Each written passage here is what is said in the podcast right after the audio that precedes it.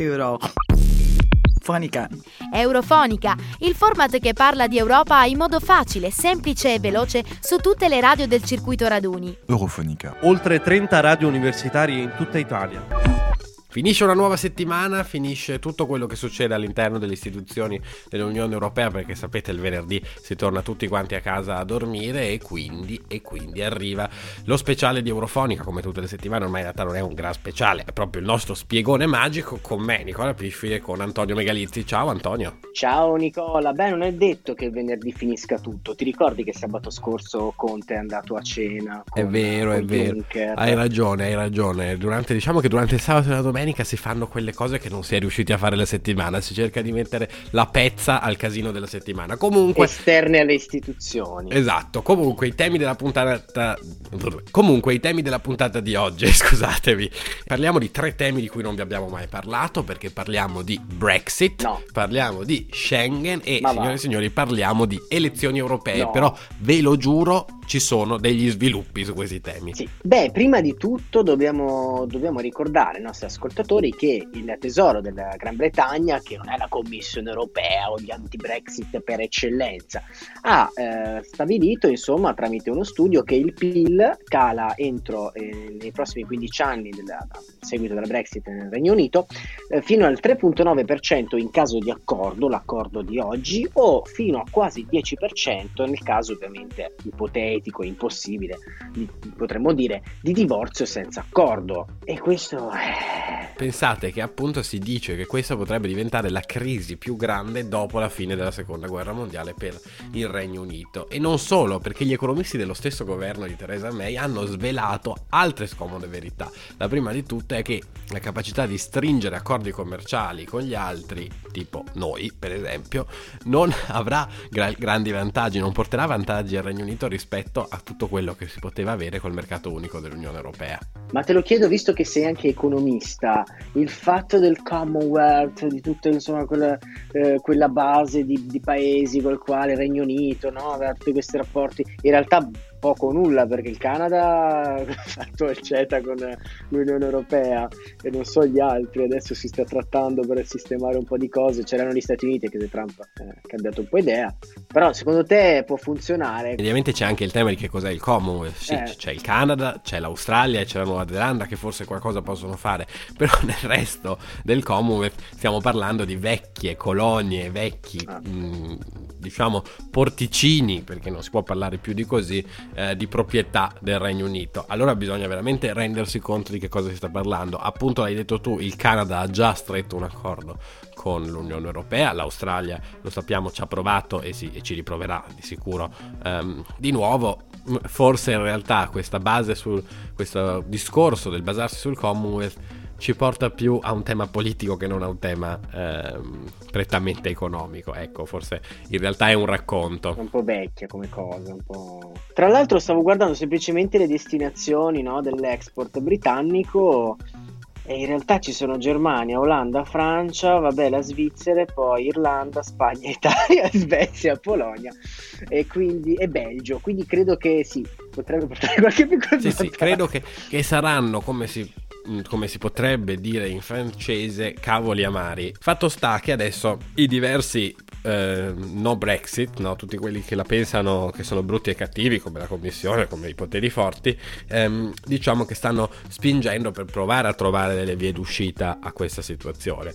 E il Guardian, nel Guardian Weekly di questa settimana, ne riassume 6. Adesso io tutte e 6 non ve le racconto, però vi dico che ci sono diciamo delle macro aree. La prima che è quella che sembra in questo momento, da come, um, da come si sta sviluppando il dibattito politico in Regno Unito, la più probabile, um, perché sapete che il Parlamento britannico dovrà approvare l'accordo con l'Unione Europea e sembra che questa cosa non succederà, ovvero che Ola May riesce a, a, fare una specie di maxi stunt e con una piroetta gigante riesce a convincere tutti i conservatori e allora si riesce a far passare eh, l'accordo al Parlamento britannico oppure la vediamo dura. Quindi il primo scenario è questo, il Parlamento voterà no e a quel punto appunto sempre i cavoli amari di Esatto, bisogna dire che la May sta facendo un tour dalla Scozia fino a sud dell'Inghilterra, al Galles, per provare a convincere no, un po' i suoi interlocutori. Devo dire che soprattutto in Scozia non sono proprio, proprio convinti,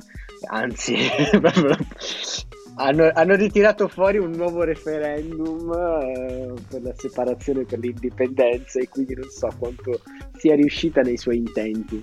E chissà come andrebbe questa volta. Comunque la stessa May ha detto um, This is a pick deal, this is as good as it gets, it's now a job to sell it. Questo è il miglior deal che possiamo avere con l'Unione Europea. A questo punto dobbiamo riuscire a venderlo agli inglesi, a venderlo agli scozzesi soprattutto, in generale anche agli irlandesi del nord e a quelli del Galles, perché bisogna sempre ricordarsi che il Regno Unito ci sono tante persone che vogliono essere nominate. Sì. Secondo, um, secondo scenario è quello um, che la May ci rinunci da sola, nel senso che lei stessa dica no no guardate fa lo stesso, il, il, questo deal non passerà al Parlamento britannico, allora sai te lo dico già io così non ci faccio la figuraccia eccetera eccetera. A quel punto si potrà o provare ad estendere l'articolo 50, quindi allungare mm. sempre per un accordo tra governo e consiglio mm. ehm, il, il, periodo, ma come, come, sento che stai pensando tu la vediamo difficile, eh, oppure ne usciamo senza deal. E poi c'è il tema del secondo referendum, giusto?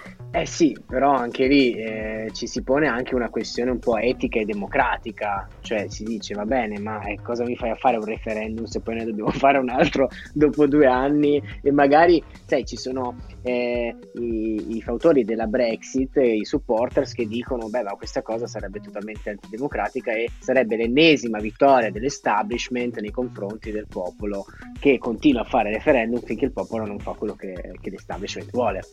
Brutto, brutto, cattivo l'establishment come sempre. Eh, allora, certo. Eh beh, evidentemente, però vedremo come, come andrà a finire. Sì. Questa è l'update sulla Brexit che vi volevamo dare oggi.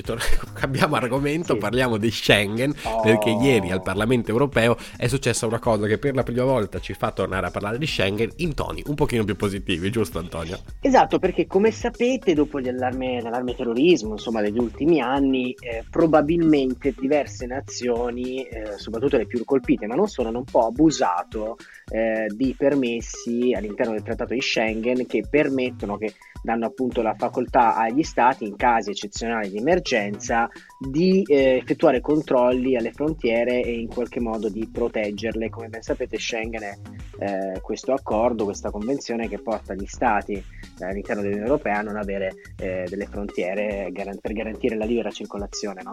Eh, delle merci e delle persone. Tra l'altro ricordiamo che fuori da questo accordo ci sono ovviamente l'Irlanda e il Regno Unito che vivevano insomma, ah, una vita parallela sempre fuori eh, da, eh, da, questo, da, da, certe convenzioni dell'Unione Europea.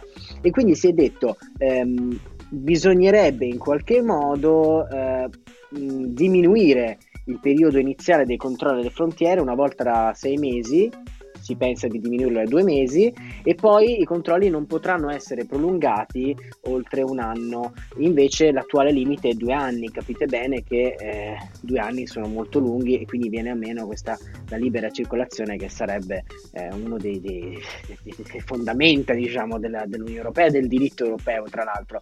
E quindi il Parlamento eh, si è schierato a favore eh, di questa, di, di, questa modifica come ben sapete poi eh, bisognerà eh, parlarne col consiglio perché sono delle, delle, dei temi molto molto eh, delicati, però eh, possiamo dire che è già un, uh, un, bel passo avanti. Ricordiamo che Austria, Germania, Danimarca, Svezia e Norvegia sono sottoposte a controlli eh, alle frontiere interne che sono iniziati a causa sia della crisi migratoria sia degli attentati addirittura nel 2015, quindi sono già tra tira in molla 3-4 anni. Insomma. Eh beh sì, ebbene sì, forse rivedremo uno, un'Europa con Schengen e quindi con le frontiere aperte. Ultimo tema di cui vi vogliamo raccontare oggi sono le elezioni europee, oh. lo sapete. Ormai manca sempre meno, il, la, la bomba orologeria sta facendo tic tac, tic tac, tic tac, tic tac e ci stiamo avvicinando ad altissima velocità alle elezioni europee 2019 dove appunto andremo a rinnovare il Parlamento sì. europeo, proprio mandiamo a casa tutti e li facciamo da capo. Sì. Ehm... Mi preoccupa l'accez- l'accezione negativa che hai dato al tic tac, tic tac, tic tac accostandolo tic-tac. a una bomba a orologeria.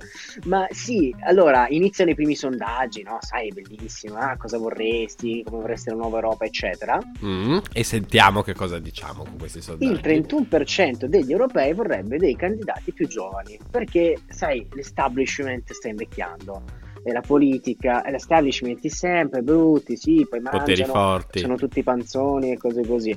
Ehm, diciamo anche per quale motivo allora eh, ANSA, l'ANSA cerca un po' di mettere insieme due o tre, tre dati cercando di trovargli un filone logico e dice nel 2014 sono andati a votare solo il 42% degli europei potrebbe essere che sia anche per questo che siano un po' preoccupati no? del fatto che eh, non ci sia eh, l'età giusta che magari si veda un po' il Parlamento europeo come sede di quei politici che fanno un po' i fatti loro dopo una lunga carriera. In effetti una volta il Parlamento europeo era un po' questo, no? Una volta era vado in pensione al Parlamento europeo.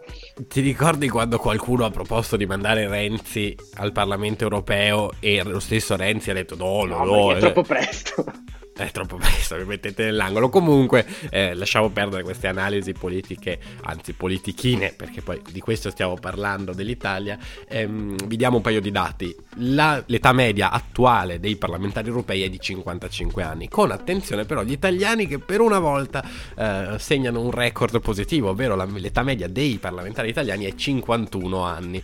Quindi Più- ragazzi siamo i più giovani. Assolutamente, o meglio, siamo quelli mediamente più giovani, perché Esatto. i più giovani sono un bulgaro e uno spagnolo con 29 anni. Pensa, alla mia età e un conto in banca sicuramente differente. Mentre esiste un deputato francese che ha due anni più di mio nonno, e cioè ha 89 anni e siede a Strasburgo e a Bruxelles rappresentando Pensa che, con- che- che continuano ad andare avanti e indietro. È, è anche abbastanza particolare. Sonia- la nostra Sonia Kurz aveva anche insomma, scritto un servizio proprio su questo, che è anche faticoso per gli europarlamentari spostarsi da Bruxelles a Strasburgo. Immaginiamo questo, questo deputato di 89 anni che difende gli interessi della Francia al Parlamento europeo. Quindi vedremo, insomma, eh, ancora le candidature sono aperte, ancora i singoli gruppi. Certo. Posso solo hanno- eh. raccontarti un'ultima piccola cosa, Ma perché certo. questi dati sono molto interessanti e sono molto belli, però si riferiscono ai dati attuali. Non a chi è stato eletto nel 2014, perché certo. ci siamo persi 92 parlamentari in, Ah. questo, in questo periodo, dove 36 si sono dimessi, 6 sono morti Ah. e 50 sono stati eletti a cariche incompatibili. Quindi secondo me, così a occhio nel 2014 eravamo un po' più vecchi. Può essere, può essere, sì, è vero, è vero, è vero. C'è stato un ricambio, vabbè, dovuto sia a questioni un po' fisiologiche, sia a questioni insomma, politiche. E direi che può andare bene così per questa settimana. Abbiamo tediato abbastanza i nostri ascoltatori. Penso anch'io, sì. Beh, se avete altre domande relative a statistiche eh, del Parlamento europeo, scrivete a Nicola Pifferi e cercatelo soprattutto su Facebook. Ebbene sì, voi chiedetemi e io risponderò, vi potrò raccontare tutto quello che volete sull'età, su le- tutto quello che può essere più o meno interessante dei Sì. nostri parlamentari. Fantastico, non vediamo l'ora, non vediamo l'ora. L'appuntamento invece è eh, alla prossima settimana con l'altro spiegone.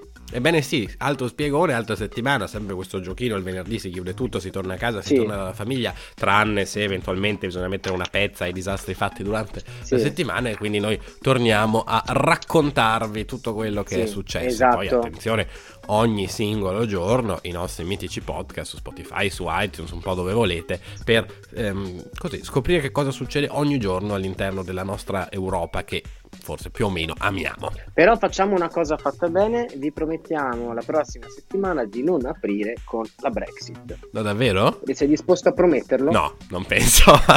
Vabbè. A meno che non succeda qualcosa di cade il governo, così così, però.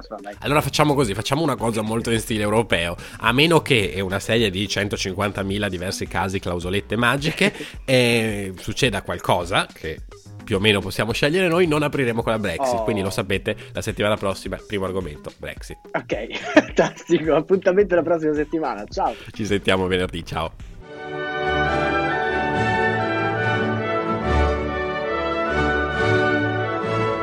Eurofonica! Eurofonica. Eurofonica.